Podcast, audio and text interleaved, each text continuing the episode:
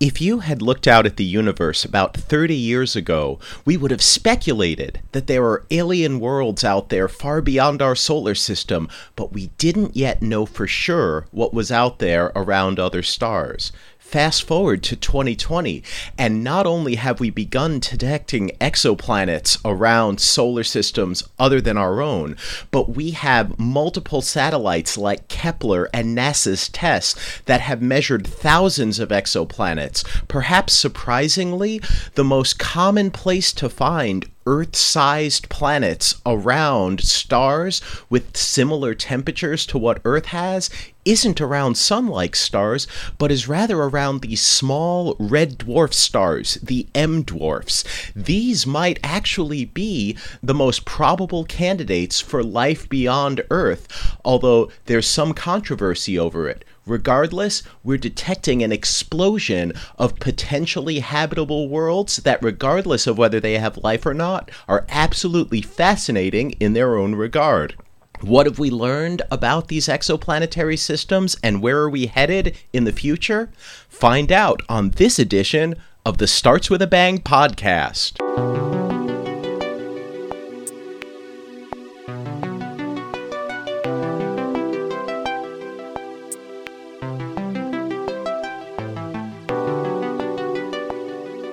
To go from zero known exoplanets to literally thousands with the potential to have thousands more in the extremely near future is a remarkable feat, not only of engineering, but of science progressing so quickly in our own lifetimes. Right now, we know that these planets exist, we know some of their properties, but in the next few years, we're going to be learning even more about them, like what their atmospheres are like and whether they have biosignatures, or I should say bio hints, that could possibly indicate life on them. And here to help us explore this, I'm so excited to welcome PhD candidate and exoplanet expert Emily Gilbert to the podcast. Emily, it's my pleasure to have you here and welcome to the show. Thanks so much, Ethan. I'm so excited to be here.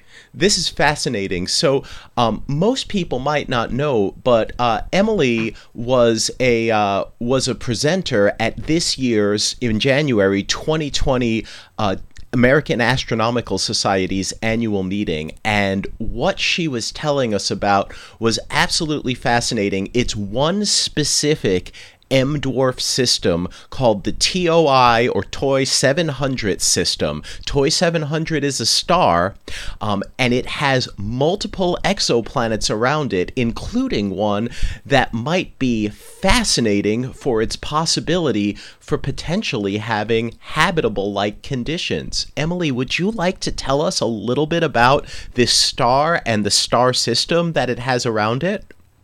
Sure. So TOI 700 is an M dwarf star. Um, it's about 100 light years away from us, and as an M dwarf star, it's smaller and cooler than the Sun, so it's about 40% the Sun's mass and radius. Uh, and this system has three known exoplanets that we've found so far. There's one planet that's fairly close in, it's on around a 10 day orbit around the host star, and it's basically the same radius as Earth, then a little bit further out on a 16 day orbit, there's a little bit of a bigger planet, uh, about two and a half times Earth radius, and uh, it orbits every 16 days. And then further out, we have the really exciting planet TOI 700d. It's on a 37 day orbit, and that puts it within the star's habitable zone. So that's the area where it's not too hot, not too cold. If the planet has an atmosphere, there's the potential that it could have liquid water on the surface.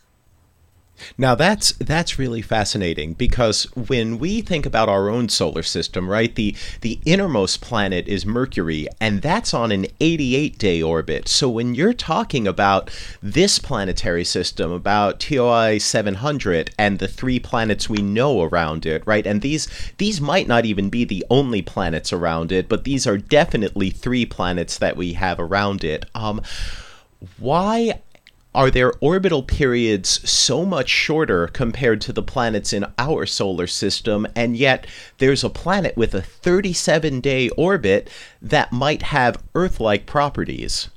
So we think for M dwarfs, um, the whole system is kind of a shrunken down version of our solar system potentially. So everything forms a little closer in, a little smaller, a little more compact. So because the star is cooler than the sun, in order for a planet to have the same temperature as Earth, it has to be closer in in order to get more starlight to heat up to the same temperature. So it's not really about, you know, the distance to the sun. It's about how much, um, I'll call it luminosity, you're receiving where you are located in the solar system. So a star like TOI 700, which is cooler, redder, and much, much fainter than our sun, you'd actually want to be close into it, wouldn't you?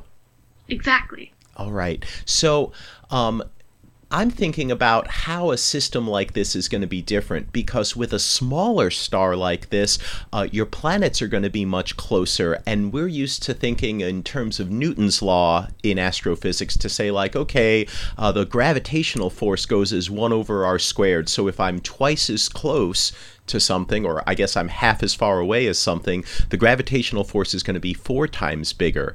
Um, but there are also effects like tidal forces, which don't scale as 1 over r squared, but 1 over r cubed. So I can imagine that if I have an Earth sized planet or an Earth temperature planet that takes only 10% as long to orbit its star, its tidal forces are going to be much, much bigger wouldn't that mean it gets uh, tidally locked to the star? Wouldn't that make it like, I don't know what the proper term is, but I, I guess I think of them as eyeball planets, where you have a, a hot side on the side that faces the sun, a cold side on the side that faces away from its sun, and then this sort of temperate ring around the sunset sunrise line? Yes, so this is actually one of the things that we looked into really closely for our papers. Um, so we led a series of three papers on this system, uh, one looking at the system as a whole, all three planets, one confirming the transit of TOI 700D with Spitzer, and one looking at the atmospheric states of TOI 700D in order to assess its habitability and see what we could potentially learn about this planet with future missions. Let's go back to the tidal locking first, and why don't you tell us a little bit more about that phenomenon? So, we think that planets tidally lock to their stars over time, particularly uh, planets around M dwarfs like this that are very close in. So, one thing that you need to think about is how old is the system? So, has it had time to tidally lock? But that's kind of tricky for M dwarfs because they live for a super, super long time and they tend to stay the same, so it's really hard to estimate the age of the system. But we looked at the mass of the star, the mass of the planet, we made some assumptions about what the planet could be made of, and we thought that given our estimated age of the star, which is very, very loose and hand wavy, being over 1 billion years, that this system would have had time to tidally lock the planet to the star.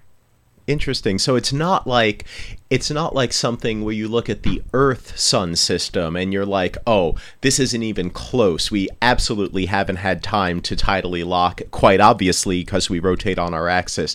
And it's also definitely not like the Earth Moon system where you, you do a simulation of, okay, if I form a rapidly spinning moon uh, near the Earth at approximately this distance, what is the time scale to tidal lock? And it's something like a 100,000 years. So obviously, after billions of years, it's definitely going to be locked. What you're saying is this uh, this system, uh, the planet TOI 700D, which is the most interesting one, it's kind of on the border. It's kind of like you're estimating, like yeah, it probably takes like hundreds of millions of years to do it, but this system is probably billions of years old, so it's probably locked it's really hard to get all of the information you need to definitively say if the planet is tidally locked but based on reasonable assumptions, you can put together the pieces and make an estimate.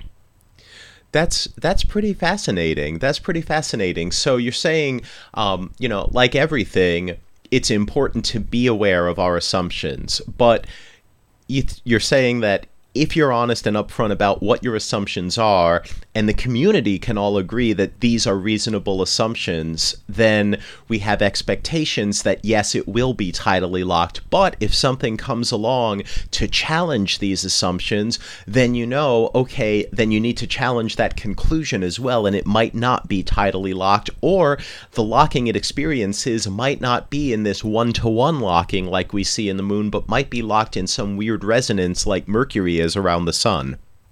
Right, exactly. And then we took this assumption one step further and we said, assuming that the, t- the planet is tidally locked, what does that mean for a potential atmosphere on this planet? So we do not know yet if the planet TOI 700d has an atmosphere, but we wanted to see what would happen if it did. So we assumed that it did have an atmosphere and that it was tidally locked. And in this paper, uh, led by Gabby Suissa, who is a first year grad student at the University of Washington, and I'm super proud of her and all of her work on this project, uh, she led an analysis of different atmospheric states on this planet. So, if it looked like an early Mars or it had an atmosphere that was similar to Earth, what would happen on a planet that was tidally locked over time? Would it be able to maintain an atmosphere? Um, and what's really exciting is that she found that the planet was actually really stable. So it was able to maintain an atmosphere in all cases, which is really exciting when it comes to planet habitability. Because um, one of the big concerns when it comes to tidally locked planets, like you kind of alluded to before, is that one side is always facing the sun, so it's very, very warm, and the other side, always in darkness, could be really cold. And so, as scientists, we're concerned about what could happen to an atmosphere particularly on the cold side of the planet. So maybe the atmosphere would start condensing out, kind of like we see on the Martian polar ice caps. And so you could freeze out an atmosphere and the planet would lose the atmosphere and then no longer be habitable. So, in order to maintain habitability, a tidally locked planet has to have some way of distributing heat from the day side of the planet to the night side of the planet in order to maintain its atmosphere over time. You know, that's that's pretty fascinating because when we look at the four terrestrial planets here in our own solar system, their atmospheres are so thoroughly different from each other. Mercury has just about no atmosphere at all. It looks like the sun has blown it entirely away. Venus, which is exterior to Mercury but interior to Earth, is actually the hottest planet in the solar system because of its thick atmosphere that's 90 times the pressure at the surface of Earth's atmosphere that Venus, even on its night side, even at its coldest, is hotter than Mercury gets at its hottest in full sun. Um, and Earth is nice and temperate. We like the way that is, but Mars has its own thin atmosphere. Now, I remember in your in this paper you refer to, um, you sort of said that if uh, TOI 700d, if this world were a wet, ocean covered world with a rich CO2 atmosphere, like maybe early Mars had, um, then its winds would circle the entire planet and cause temperatures to be rather on the hot side, but kind of uniform around the whole planet. Um, but then you had a different situation where what if this planet were a cloudless planet with dry land with an atmosphere similar to modern Earth? Uh, and then you get this eyeball configuration where the winds pretty much flow from the hot day side to the cold night side. Um, and it would have sort of Earth like conditions around that ring area. So it seems like um, there are lots of interesting possibilities for what this world's atmosphere could be like. And what we'd really want to do is actually make these measurements to see what sort of signatures are there. Is there carbon dioxide? Is there methane? What other gases are there? And then we can learn things like what's the temperature gradient? Are there winds? Do we see things changing over time on this world? Um, these are questions that I wouldn't have thought to ask a year ago, and now that I'm asking them, I want to know the answers. Me too. I would really like to know the answers to these questions. Yeah. Um, unfortunately, one of the big takeaways from the paper that Gabby led was that the signal of an atmosphere on TOI 700d is too small for us to detect with James Webb moving forward. So we really need bigger and better, more extravagant telescopes in order to really understand more about this planet and what the atmosphere is made of. You know, and and that's that's I think a very important point. Uh, James Webb Space Telescope, as I understand it, is really going to be good at measuring exoatmospheres on planets that might be a little bit larger than Earth. So they might do it might do a great job of measuring the atmosphere of like TOI 700c which you know you said is is about two and a half times the size of Earth, and it does transit in front of the TOI 700 star, um, but it won't be good for getting planets as small as Earth-sized planets around these M-class stars, around these red dwarf stars, but one of the things I found fascinating about this is I'm used to thinking about these red dwarf stars as you know, sort of like Proxima Centauri stars, where they're much, much, much lower in luminosity and very cool and very low in mass. In fact, just a little bit above the mass threshold required to ignite nuclear fusion. But TOI 700 is really on the very massive end of M stars. In fact, it's almost the next class up. It's almost a K star, uh, which is a lot more sun like. Um, and so I've sort of heard things about people say, oh, well, maybe worlds around M stars aren't habitable because uh, their stars flare too much and all the atmosphere would inevitably be gone. And what you're sort of telling me is that might be true for worlds around very low mass M dwarfs, but not necessarily for all of them, and not for this world, TOI 700d in particular. Yes, there's lots of different trade offs when it comes to both detection and characterization of planets around M dwarf stars. So, the smaller the host star, the easier it is for us to detect planets around it when it comes to both the transit and the radial velocity method. When it comes to habitability, there are some trade offs uh, in terms of M dwarf size as well. So, we think that the earlier class M dwarfs, the bigger, brighter M dwarfs, have a shorter lived activity cycle. So M dwarfs are famous for throwing off lots of stellar flares, and we think that this radiation could be harmful for both a planet maintaining an atmosphere and potentially for whatever life may or may not exist on the planet. Uh, and the lower down in M dwarf size we go, the longer this activity period lives out on this star. So that could potentially impact habitability of these types of planets. Wow. So if I if I were some sort of life that happened to live on one of these uh, M dwarf planets that was very low mass M dwarf, uh, you're saying I'd want some sort of shield. Like I might do really well if I lived uh, at the bottom of a deep ocean where I could swim to deep waters to escape this uh, potentially lethal radiation. Or I might do well to live somewhere uh, in a cave where I can go and hide and shield myself when these flaring events came. Because this is this is significant enough that it could not only pose a danger to the atmosphere, but if any life managed to persist lower down on this world, um, it might be threatened by these energy bursts as well. Correct. And we also think that a planet's magnetic field could help protect the whole planet on a global scale. So potentially that saves you from having to go and hide in a cave.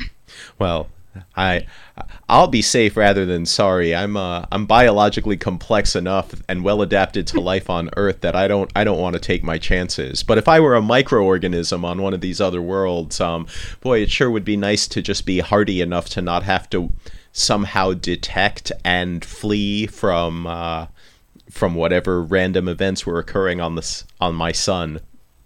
Definitely. Um, and then one more thing. Go ahead. So then, when it comes to characterizing planet atmospheres, what you're doing is measuring atmospheres via the transit spectroscopy method. So the planet passes between you and its host star and some of the starlight shines through the planet atmosphere and interacts with the molecules. And so, based on the spectral signatures, we can see what makes up the planet's atmosphere. And so, because you're looking at the starlight through the planet, you have a combination of molecular signatures from both the star and the planet. So, fractionally, the bigger the planet is with respect to the host star, the stronger your signature is going to be. So, the smaller the star, it does actually make it easier in some regards to characterize these planet atmospheres. So, this is what's so exciting about the TRAPPIST system. TRAPPIST 1 famously is a very, very small, cool star, and the planets, it has seven planets. They're all roughly Earth sized, and we think that we should be able to characterize their atmospheres if they have them, hopefully, because we think that we should be able to characterize their atmospheres because the planets are big compared to their host star. The signal is something that we're able to measure.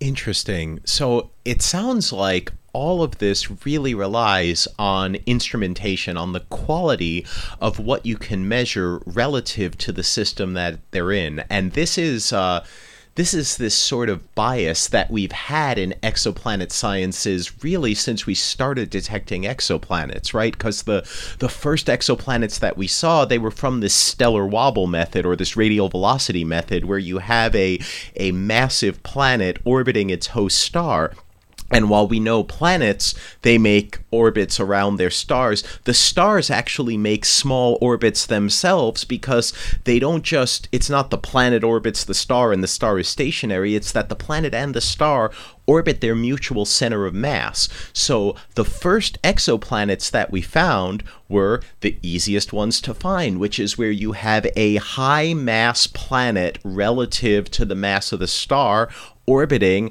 at a very short distance. So the first planets that we found, we called them hot Jupiters, which makes sense because those are the easiest types to find. But that isn't the most abundant type out there.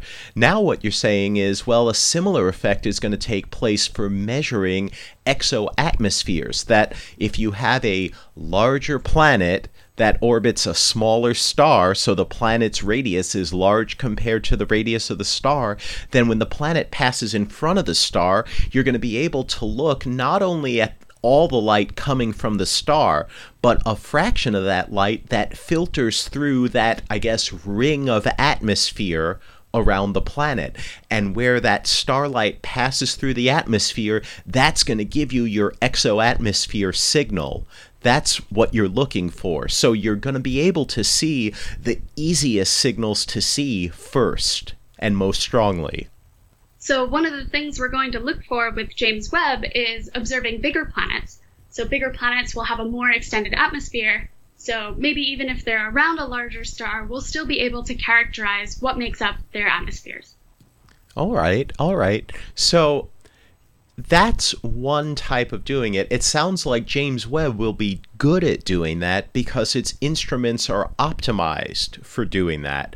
Um, but you can learn different things about a system by using different instruments on it. Um, right now, this system in particular, TOI 700 and TOI 700D in particular, this planet, um, they've been observed with different instruments. I believe you you found it and you characterized it with NASA's TESS, but that isn't the only uh, instrument that you viewed it with. You alluded to NASA's Spitzer earlier, and have there been any spectroscopic measurements of this as well? I'm curious, what have you measured this system with so far, and what have those different measurements taught you that you that you only learn by combining the different observations you have? That's right. So, almost exactly a year ago, uh, we first observed TOI 700D transiting with Spitzer. Um, we wanted to confirm that the planet transit was real. It was such a faint signal at first, and when the data first came down, it was such a faint signal, and we wanted to confirm that the signal was real. So TOI 700 is in the TESS continuous viewing zone in the southern hemisphere, and there were just a few sectors out when we started realizing that there might be a planet there. Uh, and so my collaborators, Joey Rodriguez and Andrew Vanderburg, put in a Spitzer proposal to observe the transit of TOI 700D in order to confirm that it was in fact a planet and not something like an instrumental artifact that could be masquerading as a planet and throwing us off.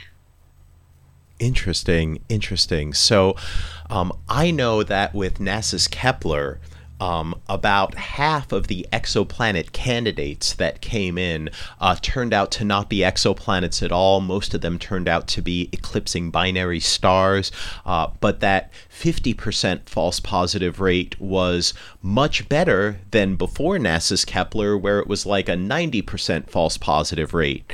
Um, and so now with TESS, you're saying you can look at te- the TESS data on its own and a planet like TOI 700C or B, that comes through clear and there really isn't any doubt. But you can also get something that's suggestive and shows good evidence of a planet, even like an Earth sized planet, around the right temperature for liquid water, assuming it has an Earth like atmosphere, uh, around a star that's only 40% the mass of the sun.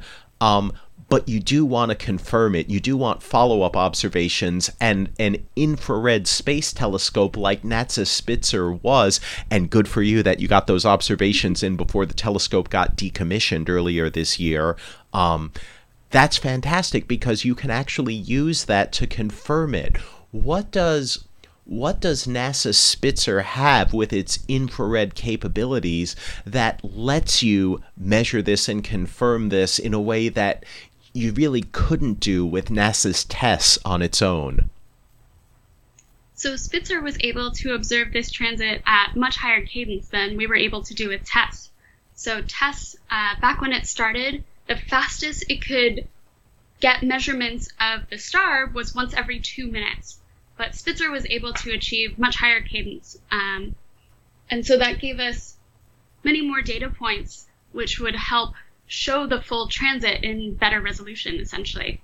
Interesting. So when we're talking about this, right, when you say cadence, you mean, okay, look, the planet takes time to go across the disk of the sun or the star from our perspective. That you're going to have this time interval where the planet starts to cross across the face of its st- of its parent star and that's going to result in a dip where the brightness of the star appears to drop and then it's going to stay across where 100% of the planet is blocking out a portion of that star and that's going to last for a little while, probably a few minutes, but not longer than that. And then it's going to transition off of the star's disk once again. And with TESS, you might only get a few data points. That's probably enough to tell you, oh, it looks like something's happening, but you don't get the detail that you want to sort of see, like, okay, um, you know, I could do a lot more if I had 100 data points than if I had four. And what you're saying is Spitzer, because it it basically is a higher quality telescope designed and optimized for sort of these narrower field views, smaller viewing areas, and maybe has more light gathering power than TESS as well, uh, that it can observe this system for a shorter amount of time, get that high signal to noise ratio, and then go on and take another observation. So you're getting this every few seconds instead of every few minutes, and that's an enormous difference. Exactly. Yeah, like you mentioned, all of those things definitely help to make the Spitzer follow up for this system and others that TESS observes um, much much stronger signals than we were able to achieve with TESS. Interesting. So, when we're talking about systems like this and planets like this, you mentioned not just the TOI 700 system, but also the TRAPPIST 1 system.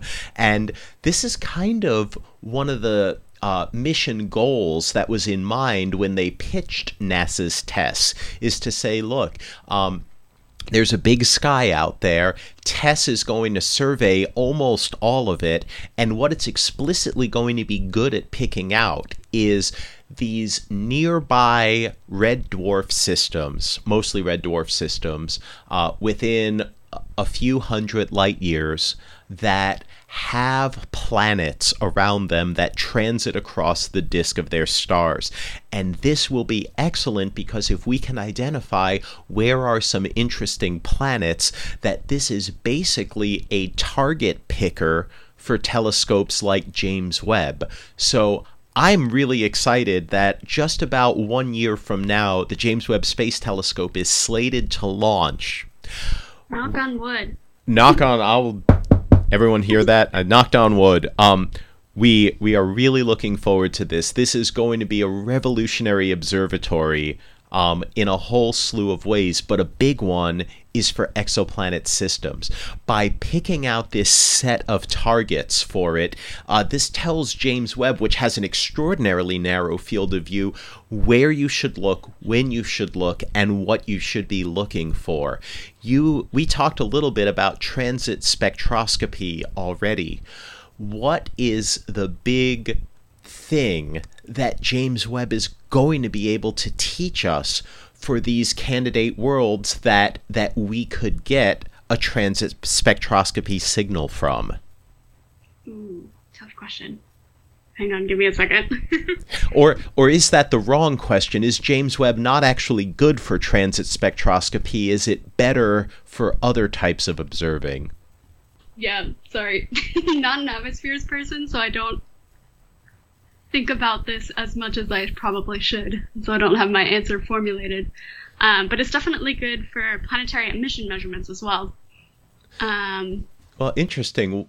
So it's not just an absorption signal that you're looking for, you're also looking for planetary emission signals. So it's not just like, oh, sunlight filters through the atmosphere, the atmosphere has molecules in it, the molecules are going to make absorption features where they absorb that starlight, and then you see what starlight's left and what's missing from it, and you say, ah, the atmosphere has I don't know, carbon dioxide in it or molecular nitrogen in it or whatever signatures it has at whatever wavelengths I can observe, there you see the spectral dis, dips. You're saying it also has emission signatures, like like you have excited atoms or molecules in the atmosphere that emit their own spectral signature? That's correct. So because James Webb is pushing so far into the infrared, one thing we can do is look at the emission from the planets themselves. So these planets are not as hot as stars, but they still emit in the thermal infrared, just like we humans do. Uh, everything that exists emits uh, thermal radiation. And so we're able to see as the planets go around the star and then pass behind the star, uh, a difference in signal in the emission the total emission, and what we do is measure the emission from the planet versus the occulted emission in order to characterize the planet itself.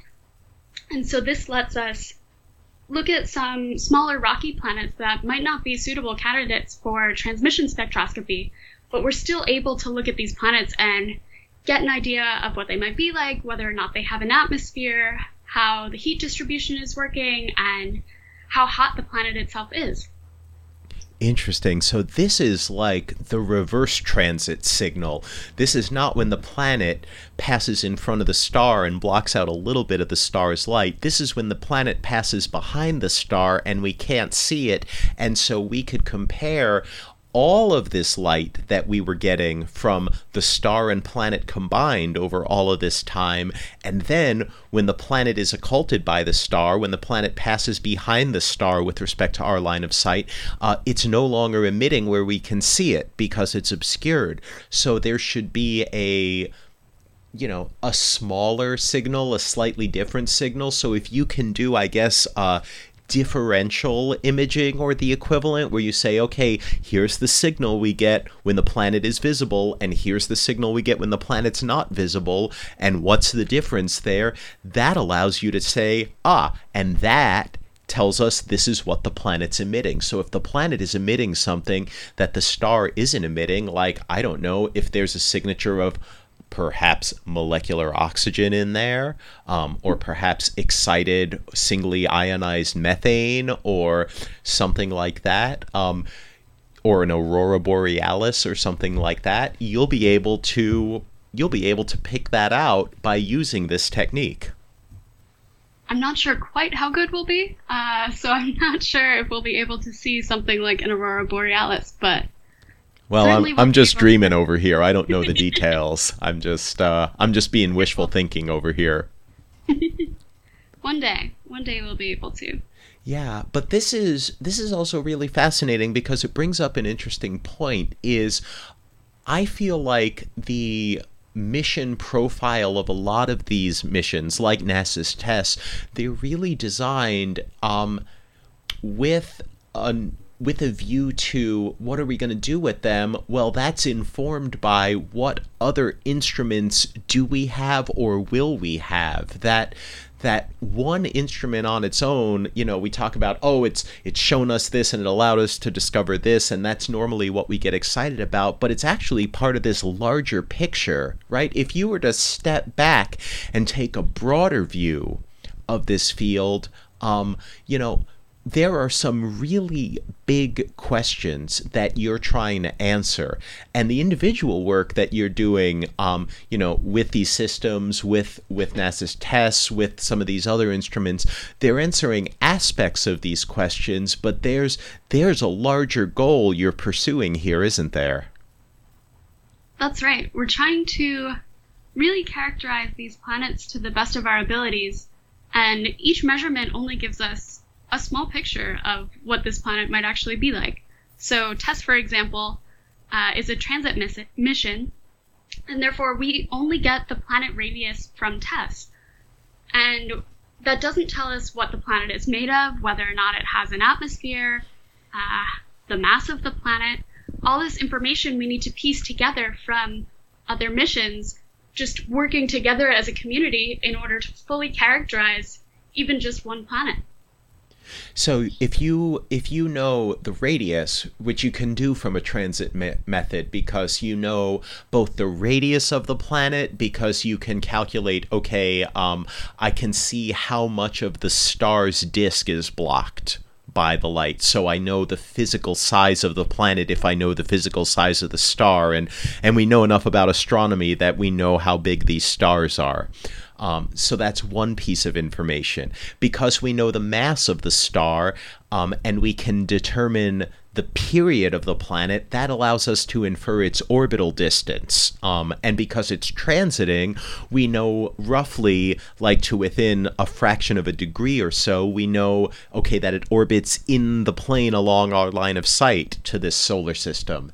Um, but if we want to get something like what's the mass of this planet, we would need a radial velocity measurement of the star that could detect the effect of that particular planet. And that gets harder not only the farther out and lower mass your planet gets, but it's also confounded by the presence of other planets, of which there are at least two around this star. And then if you want to start doing things like measuring exoatmospheres, you need to start either doing transit spectroscopy or this differential imaging to pull out emission signatures. And that needs an entirely different type of telescope. So I feel like this is the blind man and the elephant story, right? Where where you have all the blind people touching the different parts of the elephant, uh, but because no one can see the full elephant, they they all draw different conclusions about what they're looking at. I know this is a problem astronomers are trying to avoid by talking to each other, by collaborating, and by combining these data sets so that you can gain the greatest amount of information possible about you know these different aspects of all of these exoplanets. Well, I hope that astronomers are doing slightly better than folks did characterizing the elephant. I think so far we've been doing a good job of talking with other folks in the field. Um, so this is within astronomy, and then it's also important that we talk with people in related fields. So planetary scientists who study solar system planets, and heliophysicists are really important to talk to to study stellar activity.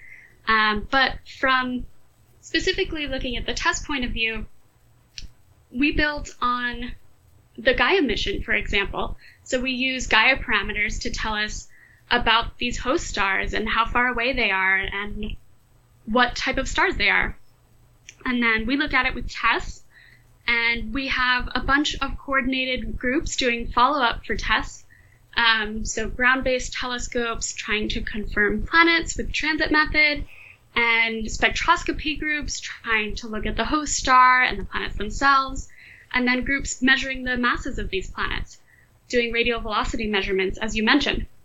So this is all large, coordinated group effort, uh, kind of working towards the next step of using James Webb to characterize these planets Now that's that's really fascinating. And as we discussed earlier, James Webb will get us a lot of interesting information about many of these worlds, but also its capabilities are going to be limited.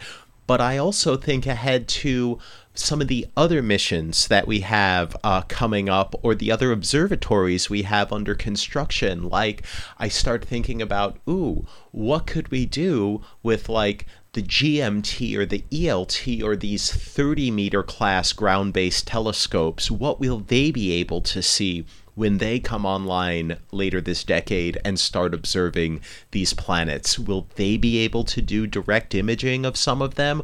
Will they be able to pick out interesting light features that that we can't see with other instruments? What if we look ahead to the future and we get an observatory like I know there are two really fascinating ones that have been proposed for the currently ongoing NASA Decadal Survey, which is basically looking to pick out what what is the flagship mission or what are the flagship missions we should be pursuing after James Webb and Nancy Grace Roman, formerly known as WFIRST.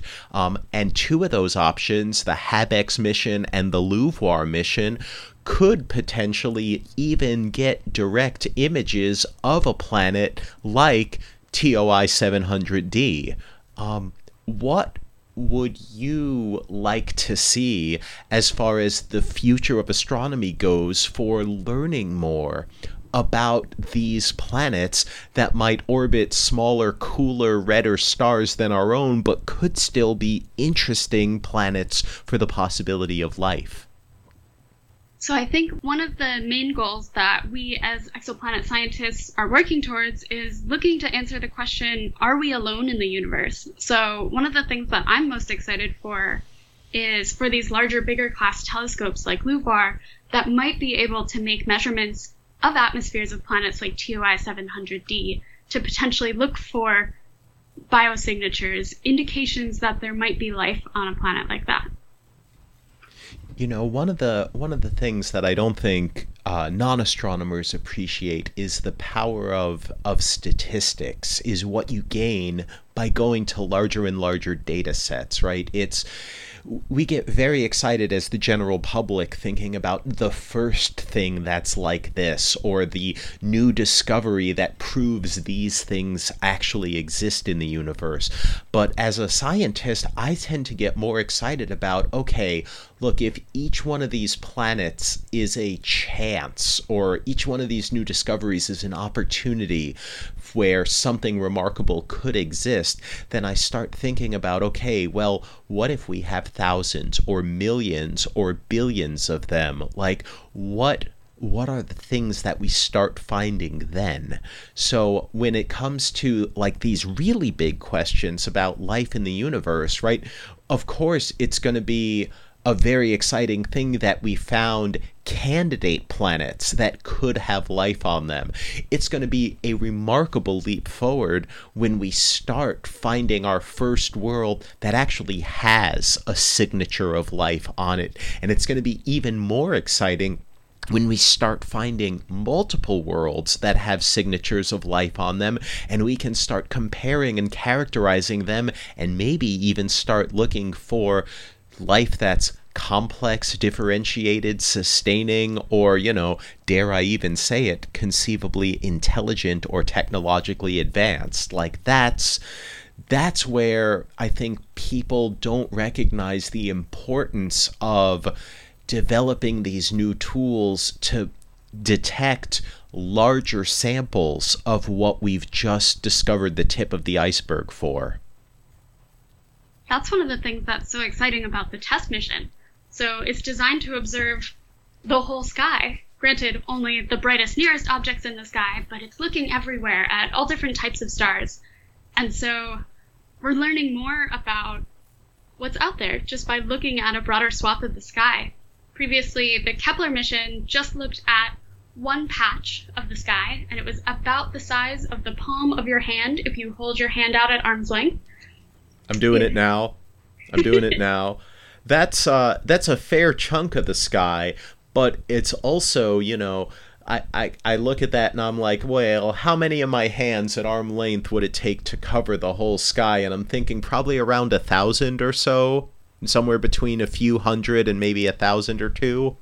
Um, Definitely a lot of hands necessary. Yeah, I would I would need more hands. I would need to be like uh, Netero from Hunter x Hunter, and no one is going to get that reference. So I apologize for even making it. But um, you would you would need a whole lot of hands to do that. Uh, but with TESS, I know the the way this works is it has this field of view that basically looks like four windows. If one of the windows could go up to pretty much the the zenith and another one comes down to almost the horizon that it has basically these four observing windows and it goes around the sky and you get the northern hemisphere and then you get the southern hemisphere or maybe i've got the order backwards but you do one and then the other um, and what this means is you get about a month of observing time around the celestial equator, but towards the celestial poles, because as you rotate something around the axis, the part that's close to the poles kind of gets continuous coverage. So you can get these longer period things, and that has to include this TOI 700 system because other than that, I can't conceive of any way that you'd get a planet with a 36 day period if you're only doing a month of data at a time. Right. So that's one of the tricky things about the TESS mission is that each of these, what they're they're called sectors, observed for about 28 days. And so sometimes if you're looking at a star, you only get one sector. Uh, so you might miss planets or not catch longer period planets, or maybe you only get one transit, and that's not enough to confirm that it is a planet. So you wouldn't get like you wouldn't be able to get an Earth-like planet. You this isn't really good for getting uh, potentially habitable worlds around sun-like stars, but this is great for these sort of solar system in miniature systems like these M dwarfs that you're talking about like like this is what TESS is really good for is let's look at these scaled down systems like a TRAPPIST style system or a TOI 700 style system. Um, that's where it really shines, isn't it? Right, and I'm really excited now. So TESS started off in the southern hemisphere. That's where we found the TOI 700 system in the southern continuous viewing zone. It observed the north, and now it's in what's called the extended mission, and so it's re-observing the southern hemisphere. So this means we get another year of observations of all of those targets that we looked at during the first year of TESS observations. And this time around, we've kind of worked out all of the kinks with the instrument, and we've increased the cadence, as we talked about before, the uh, amount of time that TESS observes for. So we've shrunk that down so we can get observations every 20 seconds for some of our targets. And the full frame images, the whole pictures of the sky that we had before were taken at 30 minutes. We've now decreased that to 10 minutes. And so this is really exciting for, as I mentioned, getting more resolution of those transits and for things like stellar pulsations and flares of targets that you weren't able to fully resolve the shape of before.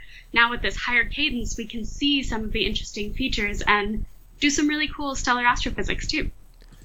I mean, that really sounds like you're getting like three times the amount of useful data. And I know you're just you're breaking it up into smaller chunks, but if you can still get that useful signal to noise ratio on a faster time scale, that should mean you're able to see more fine features right rather than the coarser features. So perhaps if you have a a very close in planet that transits very quickly instead of it just giving one data point that you'd throw out now if you get like multiple data points maybe you'll detect inner planets that you didn't even know were there. Maybe you'll be able to see the dip of a transit signal of a farther out planet that you weren't able to see very well before. So i i feel like there's I feel like there's a lot of um, a lot of potentially interesting discoveries that can be made just by doing it this way, just by saying like, okay, we're going to get data more frequently from TESS. Um, that is going to increase your observing power all on its own. definitely. And one of the things that I think is really interesting is now with 20 second data, we might be able to detect transit timing variations. So planets that are orbiting have gravitational tugs on each other, and that might impact when, from our point of view, the planets transit in front of their star. And this sort of thing can be on the order of a couple minutes, maybe even seconds, which we weren't able to pick out very easily before with two minute data. But now with 20 second data, this is definitely something that people will be looking for.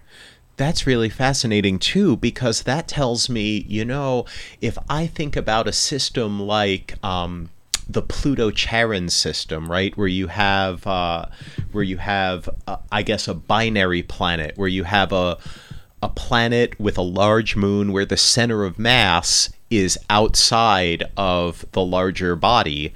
Um, what that basically means is, you know what? Um, when the planet transits, um, depending on where that moon is, the planet might transit sooner or later compared to, you know, all the other things we look at.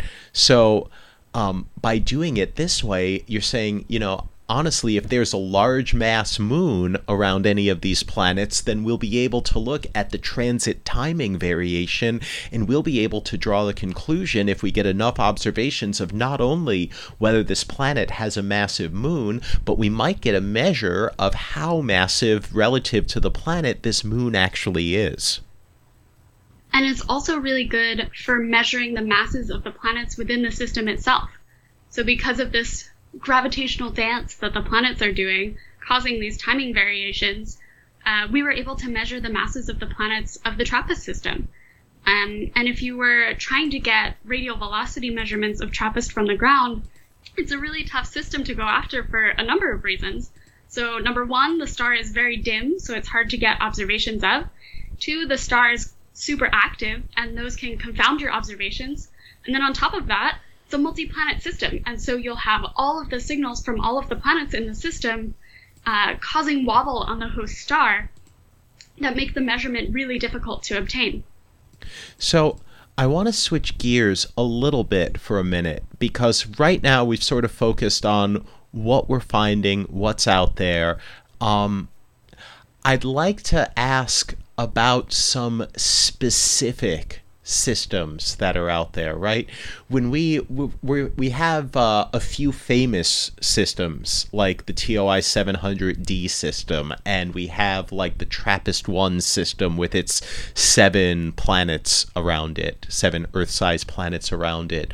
Um, are there any planets or planetary candidates that you're particularly excited about? And if so, what is it that makes those systems notable or interesting to you?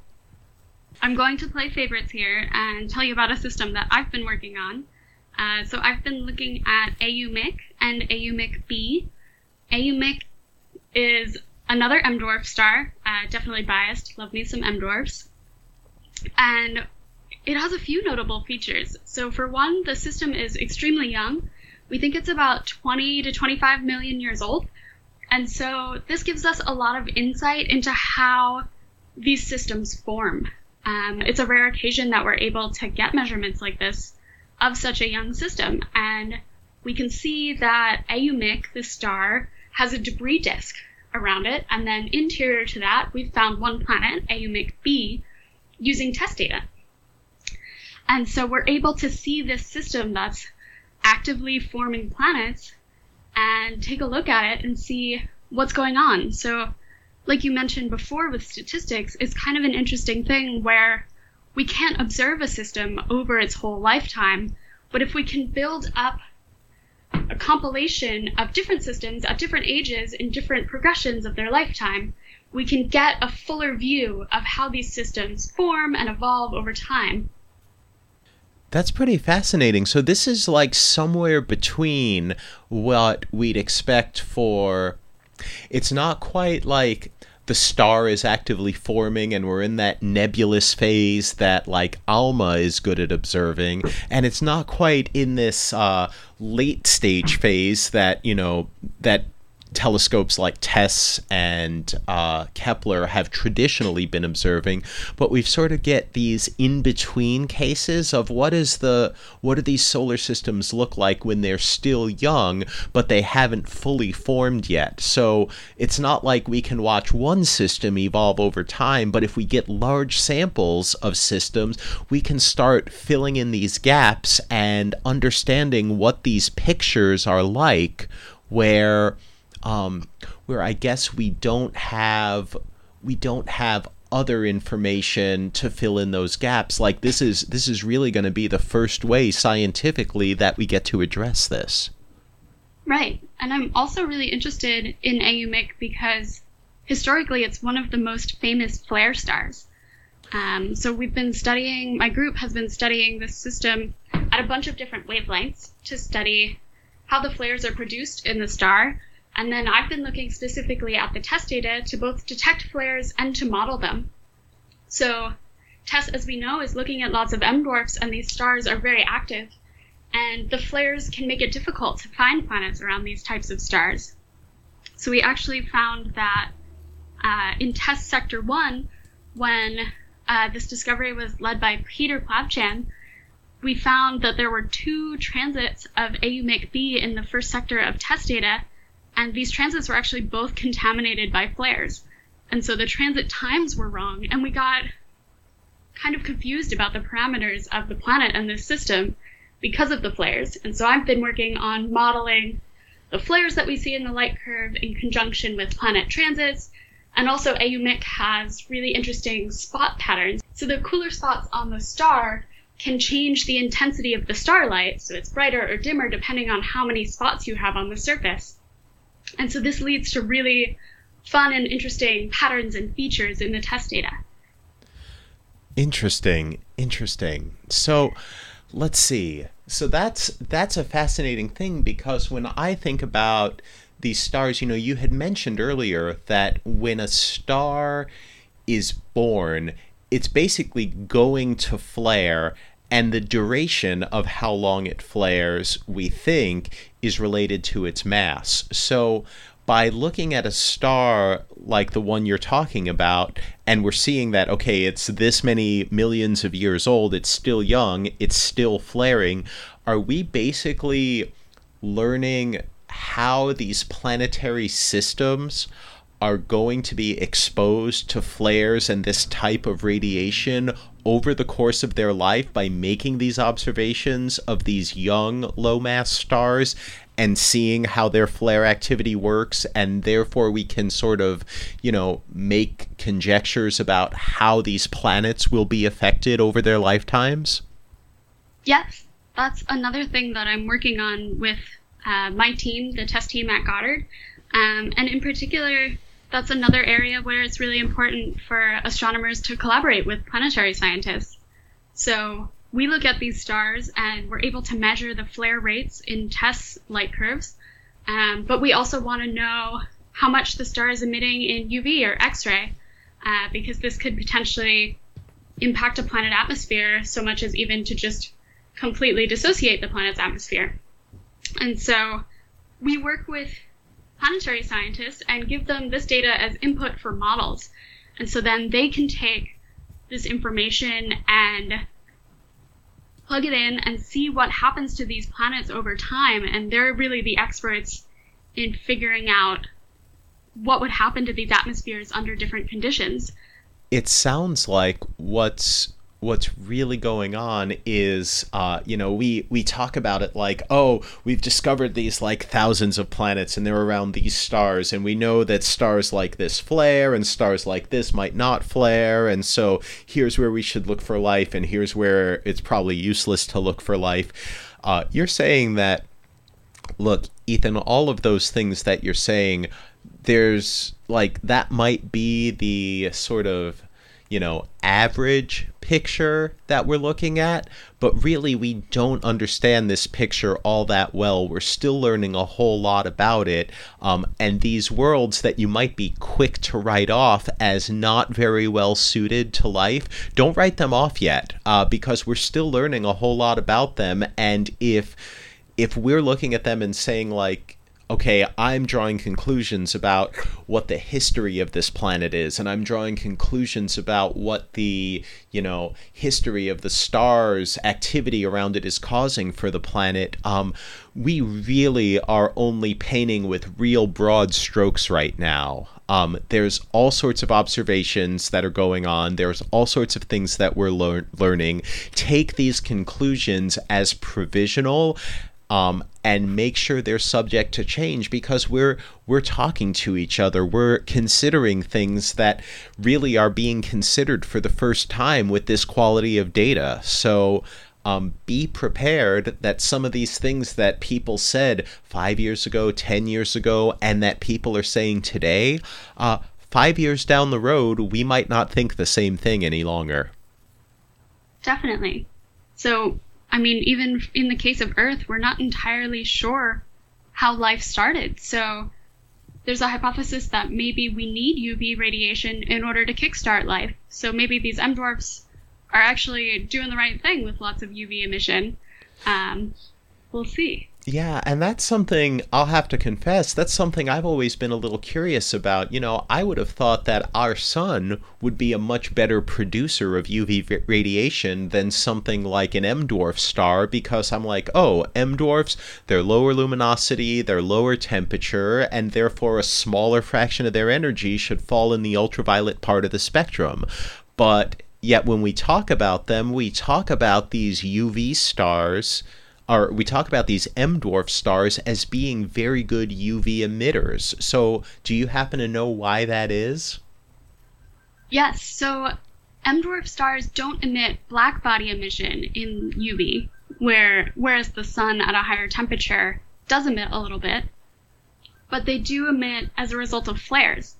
Um, so these flares are just uh, events of magnetic reconnection that convert magnetic energy within the star into kinetic energy, and you get all sorts of line emission and thermal emission within the star uh, that causes emission all the way from X-ray to radio.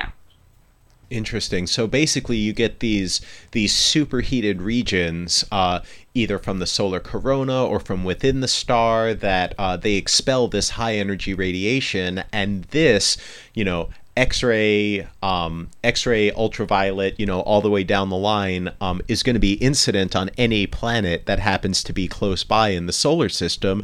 And because these systems are smaller in scale and the planets are closer, they're going to be getting a large amount overall of X-ray and ultraviolet radiation all at once, and this could either be good or bad or both depending on what specific uh, what specific piece of the puzzle you're looking at.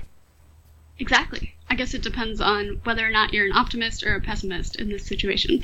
Oh well don't don't ask me. I tend to i tend to be a little bit of a grumpy old man when it comes to this sort of thing um, I think 2020 just doing that to all of us. that might be true. That might be true. I might take a look at this next year and say like, okay, you know what? Uh, flares, that's good for life, right? Ultraviolet radiation, that's good, right? Forget about ionizing the atmosphere, forget about stripping things away. Um, this is going to provide like catalytic energy that we actually need to spark life from happen for happening. Like that's that's what it's all about. So maybe that'll turn out to be the case.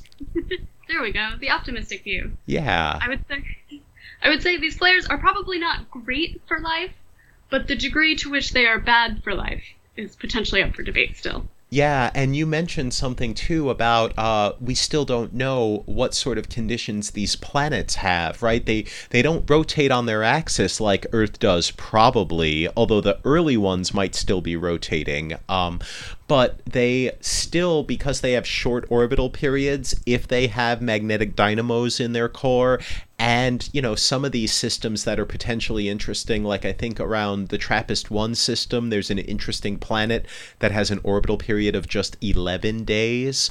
Um, just that orbital angular momentum could provide enough that, you know what, we might have a planet wide magnetic field that acts as a shield against solar wind particles, cosmic party- particles, even solar flares and that type of radiation the way Earth's magnetic field does. So I wouldn't rule that out yet either. At least I don't think uh, scientists have ruled that out yet for uh, being a possibility around these M dwarf worlds. I think we're still trying to maintain our optimism when it comes to M dwarfs, uh, partially because for now, given the technology we currently have, those are the best systems for us to look at. Yeah, and I think it's also worth pointing out that, you know, in general, uh, you know, you have the M dwarfs that are very close to the border of, okay, if I were any less massive, I wouldn't even be a star because I wouldn't be fusing hydrogen into helium through the proton proton chain in my core.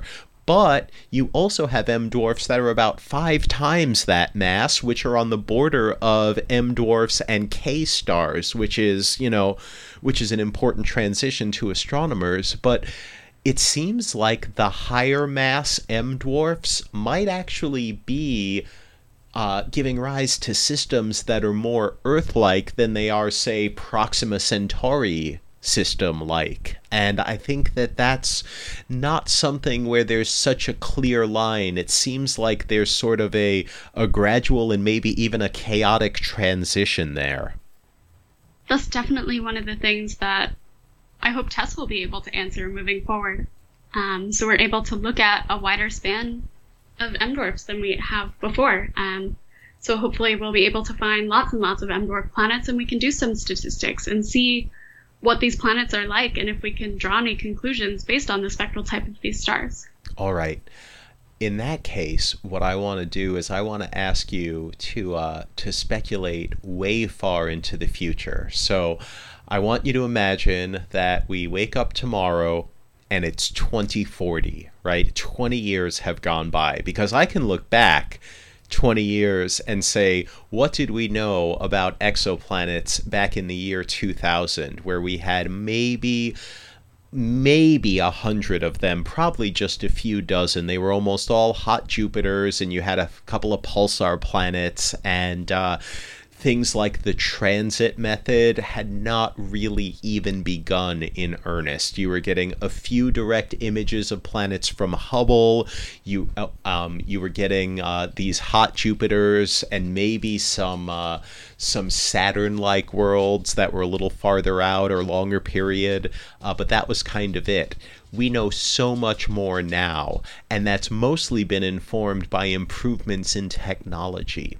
Now, you know what's coming down the pipeline. You know that we're getting 30 meter class ground based telescopes. We're getting all sky or almost all sky surveys like uh, the Vera Rubin Observatory. We're going to get James Webb in space. We're going to get uh, the Nancy Grace Roman Telescope, formerly WFIRST, in space. And optimistically, we may even get a HabEx or a LUVOIR style mission. Um, you start thinking about this when you envision the field 20 years from now. I, I won't go as far as to ask you, like, what do you think we'll find? But I, I will say, what are some questions that are open questions today that you think we can expect to have the answer to in a couple of decades? Ooh. Well, you started on this, and my thought immediately went to how many planets will we have by then? So I know that TESS is finding TOIs, TESS objects of interest, uh, roughly at a rate of a thousand per year, just for now. And you mentioned a number of future missions, and I know we'll also have the next Gaia data release, which should hopefully find a whole bunch of planets through astrometry as well. Um, so we'll definitely have several orders of magnitude more planets than we have at the moment, given those things and all of the surveys that you mentioned.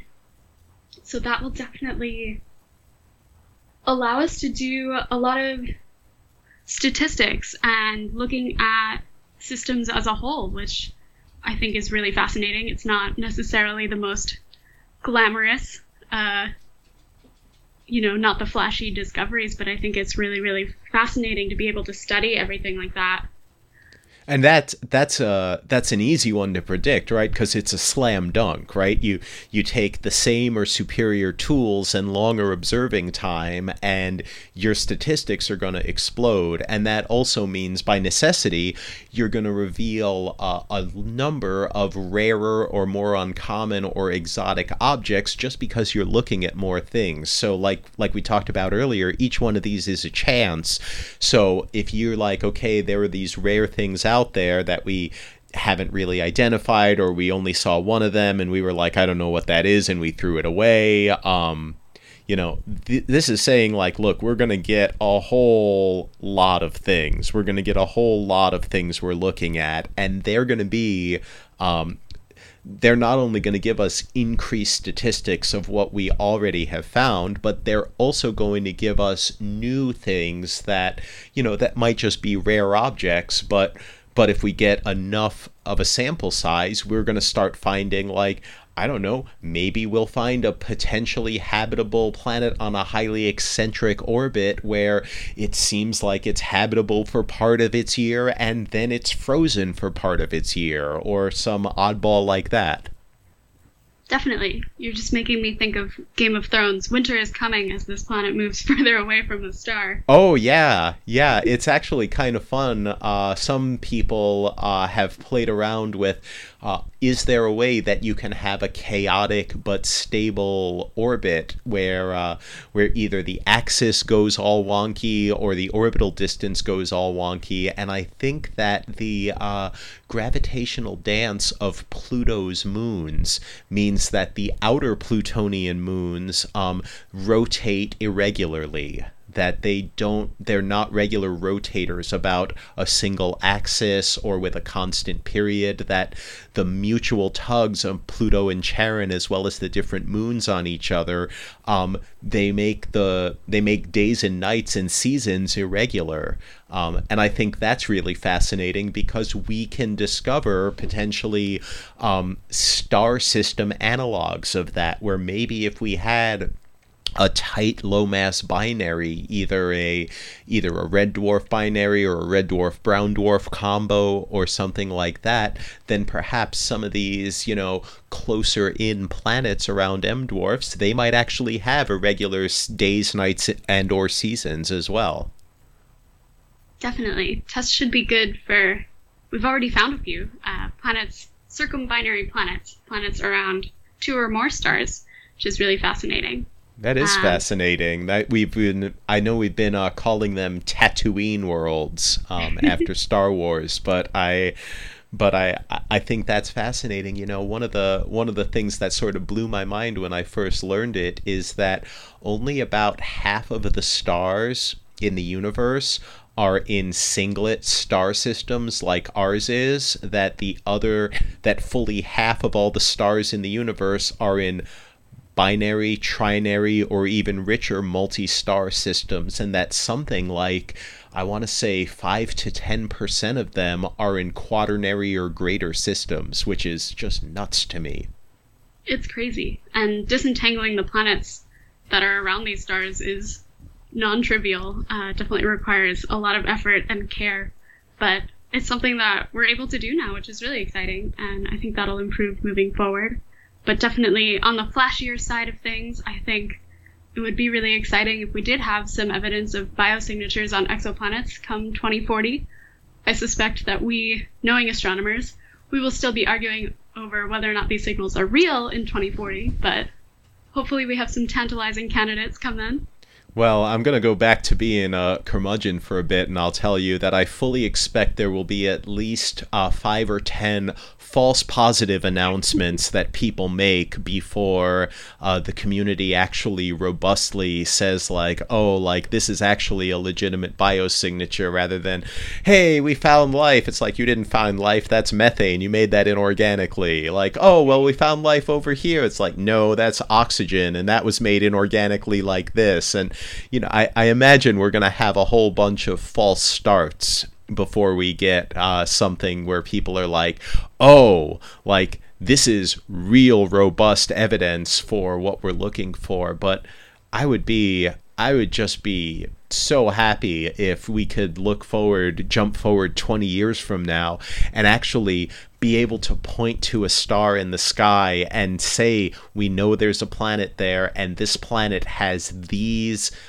um, biologically suggestive signatures. And when we've done these follow up direct imaging observations, we see lots of exciting things about this planet. Like it clearly has continents and oceans and clouds in its atmosphere. And, you know, there are there are all sorts of possibilities that really get my mind racing because we don't know what we're going to find until we look. We don't know how rare or common these things are until we start looking. And we're going to have the tools to look that we've never had before. And that, you know, even even as I'm like, you know, oh, we're going to have these false positives, I, I can't help but like be optimistic that we could find something that would really change how we view our place in the universe forever. Definitely. And yeah, kind of going off of that, we don't know the unknown unknowns. So when we first started looking for exoplanets, we found these hot Jupiters that were unlike anything we saw in our solar system. And then we started finding things like super Earth, mini Neptune type planets, which we also don't have here. So I'm excited to see with the increasing technology, there's something else that we haven't seen yet, that we haven't looked at. What else could be out there?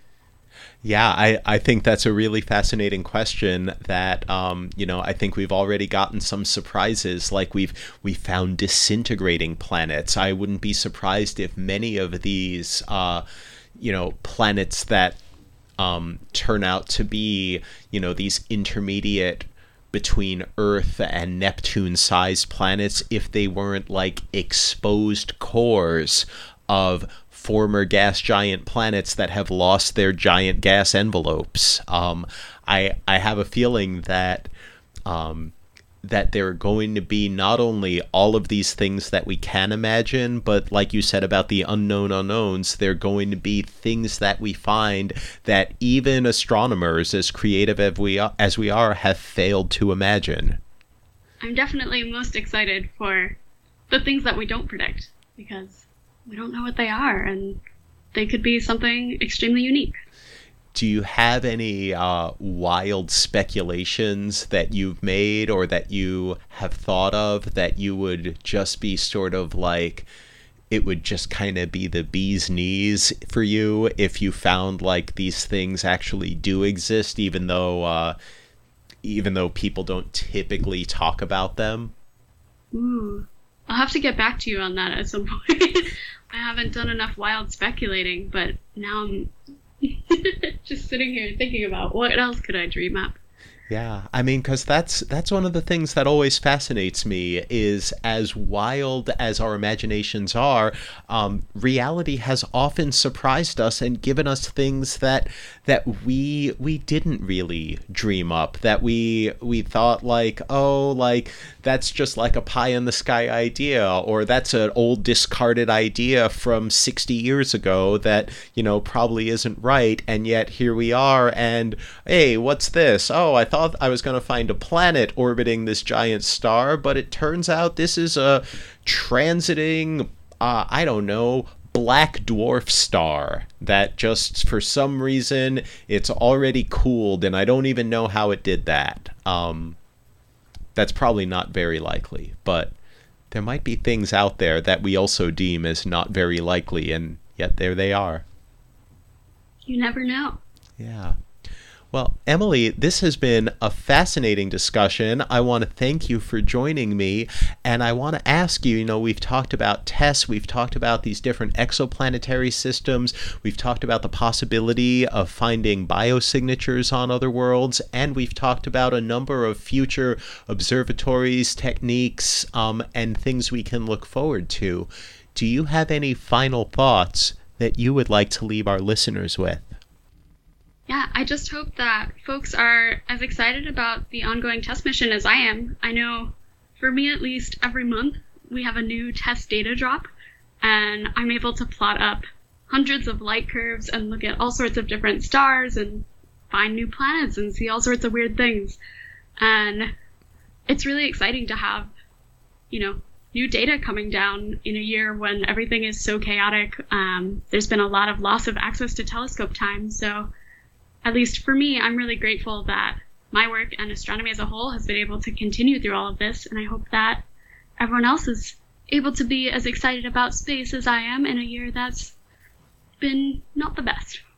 You know, and I, I think those are very wise words. It's important to remember that as a society, we, we have to take a long view of things. You know, science is something that is slow and incremental, and it takes a long time to gain just a little bit of knowledge. But once we've gained it, that knowledge is there for everyone for all of eternity to come. You know, I'm reminded of uh, when Isaac Newton uh, wrote his Principia, right? His Principia Mathematica, where he put forth Newton's laws of gravity. Uh, he did that and he published it in 1687. It took him five years to fully work out all of the details that he kind of knew off the top of his head when Edmund Halley was asking him sort of this idle question about, you know, oh, what if this potential orbit, like a comet like thing, would exist? What shape would it make? And Newton just sort of flippantly throws out, "Oh, it would be an ellipse. I worked it out." And Halley was like, "Oh, what? Wow, what?" Um, and Newton went and worked it out and was like, "Okay, here's my Principia Mathematica. I'm going to detail all of it: mechanics, gravitation, all of it.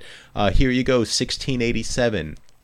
It took Halley, it took Edmund Halley 18 years from when Newton published his Principia for Halley to derive when Halley's comet would return. It had come in 1682. He had identified two other appearances of it every 76 years or so.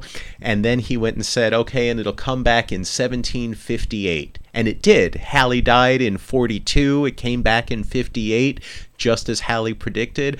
But it took him 18 years to work out that prediction. Um, science progresses slowly, but it progresses even through tough times, even through taxing times. Um, it's something that not only we can look forward to, but it's something that helps guide us at every step along the way. And Emily, I want to thank you for joining us and reminding us of that remarkable fact. And I'd like to thank all of you for tuning in. The Starts with a Bang podcast is only made possible through the generous donations of our Patreon supporters. And I'd like to thank everyone who's contributed to donate at the $5 a month level and above to help make this possible. Thanks go to Samir Kumar, Jeffrey David Maricini, Chad Marler, Thomas Moore, Tim Graham, Matt Conroe, Chris Shaw, Frank, John Methot, Aaron Weiss, Hellbender, Sean Foley, Robert J. Hansen, Pavel Zuzelski, Punitive Expedition, Dominic Turpin, T- Charles Buchanan, John Van Balaguyan, Pierre Franson, Stefan Bernegger, Chris Chakutas, Pete Smoyer, Pedro Texera, Igor Mitrofanov, Mike, Denier, Patrick Dennis, Danny, Brian Terry, Rafal Wojciechuk, Jose Henrique, Marcelo Mark Armstrong, John Kozura, Flo, Sean Foley, Jerry Wilterding, Ahmed Lee Kamsi, Randall Slimak, Laird Whitehill, Joseph Dvorak, Jens Kroger, Juan Jose Gomez Garcia, Sergey Gordienko, Vlad Pashkovsky, George Church, Chris Hilly, Jason McCampbell, Weller Tractor Salvage, Brainwise, Radek Nesbida, David Taschioni, Benhead, Glenn McDavid, Tomas All, Nathan Hanna, Tomas Walgren, James Nance, Rich Weigel, Naked Bunny with a Whip, Steve Shaber, Fraser Kane, Mark Bloor, Darren Redfern, Richard Schwartz, Kelly Kudrick, Dana Bridges, Michael Lewis, Tom Van Scotter, Arnulfo Zepeda, Mark Langston, Andrew Jason, Henna Khan, Adrian Griffiths, Dick Pills, Paulina Barron, Jason Luttrell, William Blair, Aaron Alan Parikh, Inga Strumke, Rushin Shah, Jeff Renike, Sam Serzakian, Gabriel Nader, Lalina Menenti, Paul Lester, Chuck Dannon, Adam Robinson, James Bryson Hyatt, Neil Flood, and Philip Francis. Thanks all of you for tuning in, and I'll see you next time here for more Starts with a Bang.